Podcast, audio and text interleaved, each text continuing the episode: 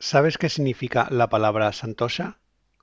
No te avergüences, yo ayer tampoco lo sabía. Si quieres, dedícale cinco minutos a este podcast y sabrás una nueva palabra, santosha. Acompáñame. Como te decía, ayer oí por primera vez la palabra santosha y como me, me gustó, dije, oye, pues voy a buscar más sobre ella que me la quiero aprender y para aprendérmelo nada mejor que hacer este podcast y así he tenido que investigar más, escribirlo y entenderlo y yo creo que con esto seré capaz de acordarme de Santosha. Cuando se llega a una edad que o haces cosas como estas o si no al final las palabras entran y desaparecen en el nido del cuco sin que nadie se dé cuenta de nada. La primera explicación, la más sencilla, es Wikipedia, por supuesto, completamente contento con aceptarse o sentirse confortable la mejor aceptación de los resultados del esfuerzo de uno mismo. Está bien, la verdad es que Wikipedia a veces falla mogollón, pero en esto está muy bien. Bueno, te llevas un poco el chasco cuando buscas la palabra porque resulta que es uno de los cinco niyamas eh, eh, del yoga y entonces ahí hay mucha literatura que lo que va es al tema del yoga, los niyamas y todo el rollo este que, que vamos, que en eso no estoy y además no os lo voy a contar, pero vamos, que estéis en el yoga, pues buscarlo y, tiene su sentido. Yo voy mucho más a la parte pragmática de, oye, esto en el día a día de un tío normal, ¿qué sirve? ¿Vale? Aunque sea en el día a día, lo primero es entender la palabra. La, la palabra viene del sánscrito, chulo, ¿eh? Del sánscrito, pero viene del sánscrito, así es. Y son, está compuesta de dos palabras. Sam, que es completamente, por entero, y Tosha, que es contentamiento, satisfacción, aceptación, sentirse cómodo. La verdad es que completamente contentamiento pues, suena un poco raro, pero vamos, en inglés tiene mucho más sentido. Pero bueno, desarrollándolo un poco más, si sumamos las dos palabras, podríamos hablar de estar completamente satisfecho con uno mismo. Y eso es lo que es Santosha. ¿Por qué le doy importancia a esta palabra? Es muy sencillo, o sea, si lo piensas, estamos inmersos en una sociedad que, que siempre estás deseando algo nos contamos siempre la misma historia de que cuando consiga esto seré más feliz, cuando empiece una nueva relación, tal, cuando termine el curso, cuando cambie de trabajo, pues Santosa significa precisamente aceptarnos como, estarnos, como estamos, sin, esta historia de necesito esto para poder conseguirlo. Sin darnos cuenta, al final siempre estamos pensando que nos falta algo.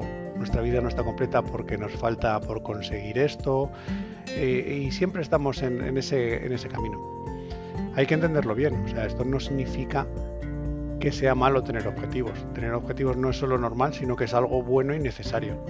Pero lo que no puede ser es que nuestra felicidad esté condicionada por hechos externos, por conseguir esos objetivos, porque entonces seguiremos siempre en este camino continuo para intentar seguir mejorando y ya disfrutaré más adelante, seguir mejorando y ya disfrutaré más adelante y al final esto no, no tiene sentido. Además, no debemos dejar que, nuestra felicidad dependa de hechos externos, de si consigues o no consigues ciertas metas, sino que tiene que ser algo más profundo, más interno. Santosa está relacionado con, estar satisfechos con quienes somos ahora mismo. pero no significa conformismo, sentarnos y, no buscar crecer, mejorar o conseguir nuevas metas, sino que es estar satisfecho como estamos, pero seguir creciendo. O sea, no son incompatibles el estar satisfecho con quien eres y, el ser conformismo. O sea, puedes no ser conformista, pero a la vez estar satisfecho con quien, con eres ahora mismo con tu situación. Entonces, estar contento con quien eres. Y para eso tienes que controlar un poco la narrativa que te haces a ti mismo y aceptar la situación actual. Pregúntate, ¿Está la llave de tu felicidad en manos de algún objetivo externo? Eso es lo típico que la mayoría de la gente lo tiene. O sea, da igual la edad, siempre es cuando termine este trabajo, cuando me vaya de vacaciones, cuando termine el curso, cuando haga esa venta, cuando consiga ese cliente, o ser más chungo, cuando me jubile.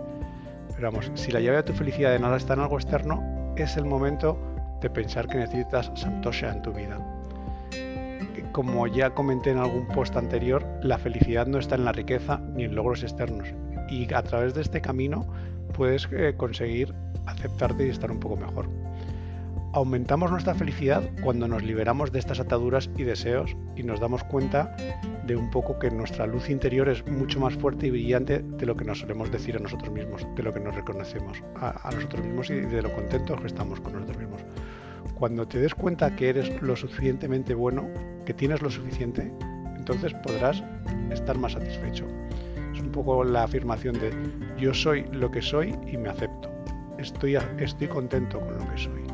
Si eres capaz de repetirte esto de yo soy lo que soy y me acepto, estoy contento con lo que soy, podrás ser un poquito más feliz.